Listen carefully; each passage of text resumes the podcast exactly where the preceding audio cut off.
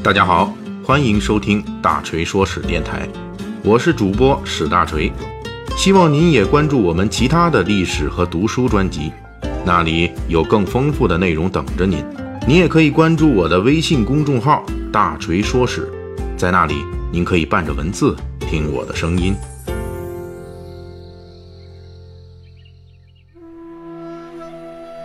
前些回《水浒传》解密当中，我们已经讲过了《水浒传》中的酒，今天我们就来聊一下，好汉们有了英雄酒之后，该配什么样的下酒菜。《水浒传》对下酒用的菜肴有多种叫法，比如下饭、下酒、按酒等等。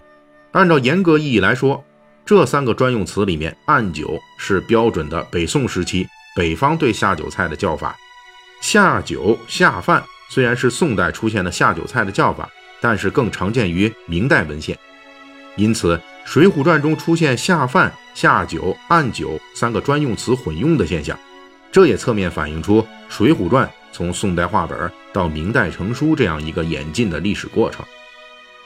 当然，这三个词在《水浒传》里面大致是意思一致的，互相混用，但实际上这几个词是有细微差别的。比如按酒。这个“按”字就是按照的“按”，最早起源于三国时代，本来是按酒。这个“按”是桌案的“案”，意思就是说摆在酒桌上的菜肴。下酒就是按酒的世俗说法，而下饭呢，本意并不是下酒菜，而是下饭的菜。根据目前保留的宋代饮食文献资料，从样式和内容上来说，下饭与下酒啊、按酒啊都是有差别的。一般来说，按酒都是用小碟儿、小盘儿来装的，菜肴比较少，但同时呢又很精致，比如说酥油肺、炒鳝、黄雀炸这类的。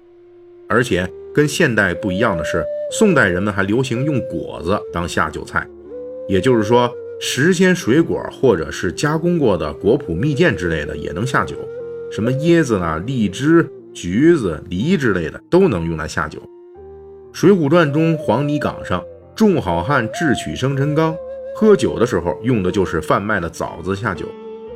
阳谷县武松兄弟相逢，为了给自己的兄弟接风，武大郎准备酒宴，就在街上买了些酒肉果品。而下饭呢，都是用大碗大罐装的，菜肴较多，同时比较实惠，比如说酥骨鱼、豉汁鸡、大片羊之类的。不过，《水浒传》里众好汉大部分都属于社会中下层，没有统治者上层那种对下酒下饭的精细区别，因此书中的好汉们在喝酒吃饭的时候，下酒下饭是混用的。除了下酒下饭按酒之外，在《水浒传》中，羹汤也是下酒菜肴之一。第三十七回，宋江、戴宗、李逵去琵琶亭酒店吃酒，下酒菜中就有腊鱼汤。顺带说一下哈。这碗腊鱼汤在《水浒传》中的全称叫“加辣点红白鱼汤”，这里面的加辣点红可不是辣椒，而是花椒，因为辣椒要等到公元一千六百年前后才从美洲进入中国。而在宋江、戴宗、李逵吃饭的北宋时期，酒店做腊鱼汤用的是花椒，古代以红色花椒为上品，因此称这种加了花椒的腊鱼汤为“加辣点红”。当然了。花椒只能说有辣味儿，主要味道还是麻。因此，古人要喝正版腊鱼汤，还可以往汤里面加茱萸。在辣椒传入中国之前，古人吃辣主要靠茱萸。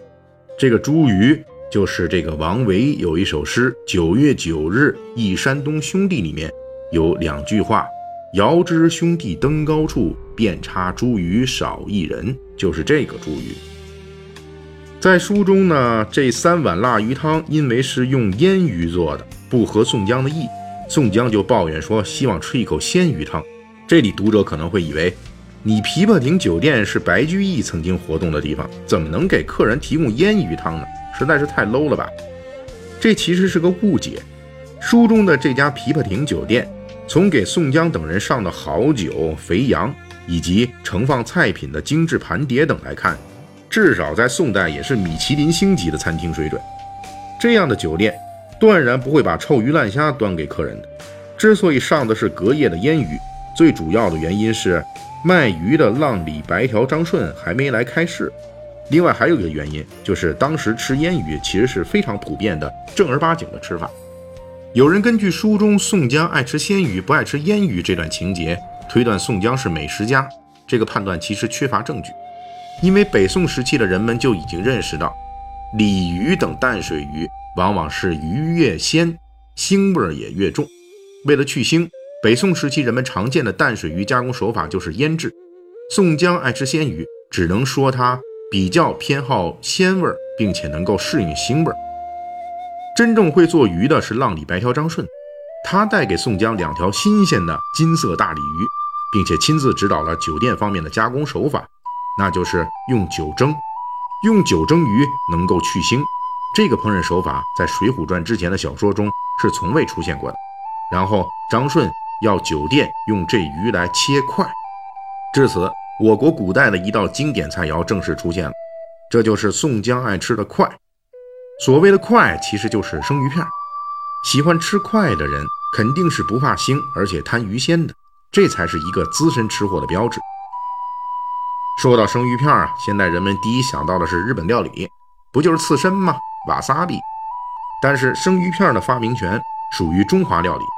我们这边的生鱼片使用历史可以上溯到两千八百年前的周代。根据存留至今的青铜器西甲盘上的铭文记载，周宣王时期将领请朋友吃饭，主菜就是烧甲鱼和鲤鱼生鱼片。而且古人吃生鱼片很早就有了佐料的要求，《礼记》里面就说了：“吃快，春用葱，秋用芥。”这已经是很经典的吃法了。到了唐代，人们食用生鱼片进入高峰期，这道美味也正式传到了日本。宋朝时候，食用生鱼片依旧相当普遍。文献中记载的有名的鱼块就有三四十种之多，比如红丝水晶块、群仙块、三珍块等等。但是淡水鱼做生鱼片来吃，即便是用鲜鱼来制作，卫生问题，也就是鱼体内的寄生虫问题，始终无法得到解决，轻则腹泻，重则危及生命。明代李时珍在《本草纲目》中就总结说。这类淡水鱼生鱼片吃起来容易生病，明代人开始大量减少吃淡水鱼生鱼片，比如著名世情小说《金瓶梅》里隶属各种菜肴，而到了清代，基本已经看不到淡水鱼生鱼片。施耐庵生活的元末明初，这一类淡水鱼生鱼片正在逐步退出国人餐桌，因此施耐庵在写宋江琵琶亭吃快这一节之前，显然是下了十足的功夫的。因为他是在已经不太流行吃淡水鱼生鱼片的时代，在小说里写宋江吃快。这里面呢，作为这个资深吃货的大锤，还要给大家补充一下哈，我们淡水鱼的生鱼片，请大家记住，一定不要吃，不要吃，不要吃。重要的事情说三遍啊！这是因为淡水鱼的体内含有的寄生虫是非常可怕的，人们吃掉它以后，我们这个发病率是很高的，而且致死率也很高。那么我们现代日料里面，大家可以发现，我们这个生鱼片基本上是海水鱼的生鱼片，这是因为海水鱼它体内也有寄生虫，但是呢，这类寄生虫在人体里面是无法存活的，所以呢，只要食材保证新鲜、不腐败变质，大家可以放心的去吃海水鱼的这种生鱼片。李时珍还在《本草纲目》里面总结说，如果蒸煮鱼时间太短。这样的鱼仍旧是不卫生的。关于这一点，施耐庵显然非常了解，因此他安排宋江吃快的剧情顺理成章。琵琶亭上，张顺指导酒店用酒蒸鲜鱼，之后又用来制作生鱼片。这个酒蒸过程肯定是没多长时间的。这样的做法可以去腥，但是可去不了寄生虫。结果就是在这一天，宋江带了张顺的一条金色大鲤鱼回家继续吃。施耐庵。又提前交代了宋江很喜欢吃鲜鱼，估计宋江回家是按照张顺的做法又吃了一次生鱼片，然后宋江果然就拉肚子了，仅仅一个晚上就去了二十多次茅房，属于川流不息型的腹泻。我们回头来盘点一下施耐庵安排的剧情：宋江喜欢吃鲜鱼，这才吃得快；吃得快，这才拉肚子；拉肚子，这才心情郁闷；心情郁闷，这才去浔阳楼一人喝酒。一人喝酒，这才提反诗，提反诗，这才引起梁山好汉劫法场闹江州，宋江从此上梁山。快这道古代名菜，还真是改变宋江人生命运的一道菜呀。